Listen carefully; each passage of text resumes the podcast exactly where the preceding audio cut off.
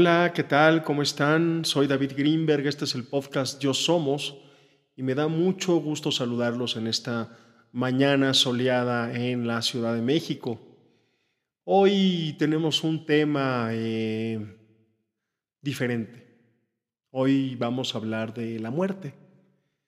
Eh, comenzar porque hace poco más de una semana murió el mellizo de mi mamá, eh, Mimo Salomón Preciado, eh, al cual le tenemos y le tenía yo especialmente un, cariño muy, muy particular y muy grande. Y bueno, nos, nos dejó después de una, de, una, larga convalecencia.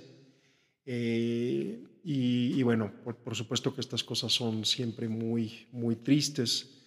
Em, tuvimos una semana de duelo eh, después del entierro y, bueno, eh, la familia, por supuesto, está, está dolida.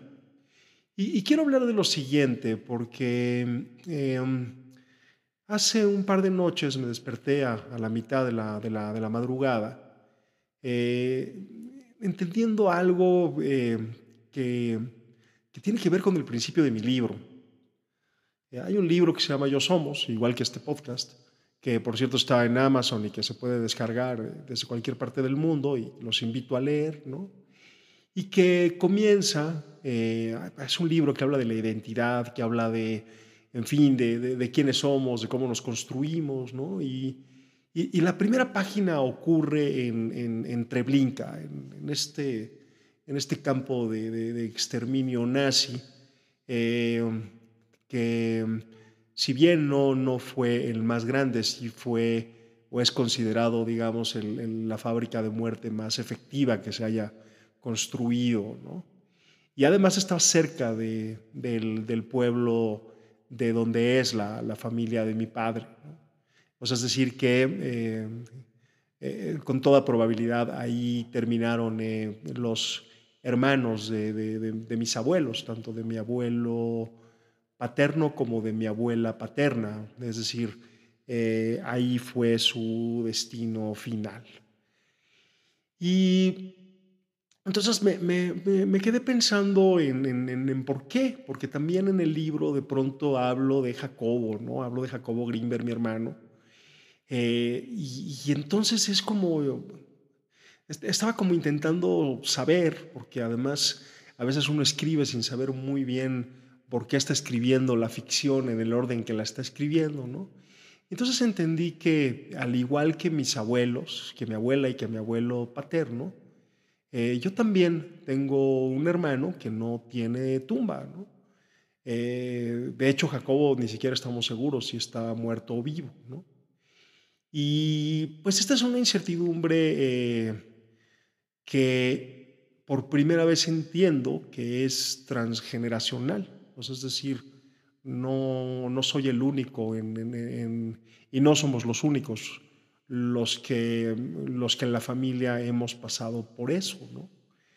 Y, em, en fin, eh, como que me cayó el 20, como decimos en México, es decir, realicé, entendí eh, que, que, bueno, que de alguna manera este dolor, este profundo dolor de tener un familiar que no sabemos en dónde está y que no sabemos con certeza cuál es su destino final, pues eh, ha sido algo que no solamente me ha ocurrido a mí o que nos ha ocurrido a, nosotros en esta generación.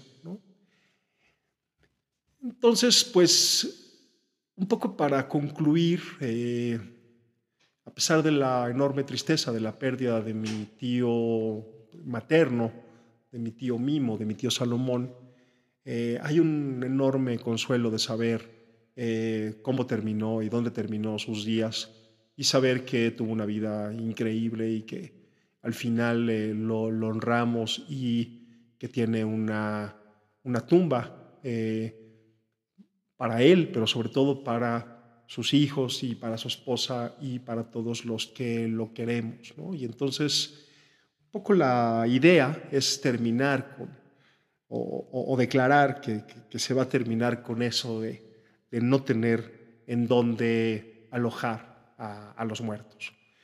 Entonces me gustaría eh, terminar este, este podcast con, con lo que me puse a escribir a las 4 de la mañana hace un par de noches.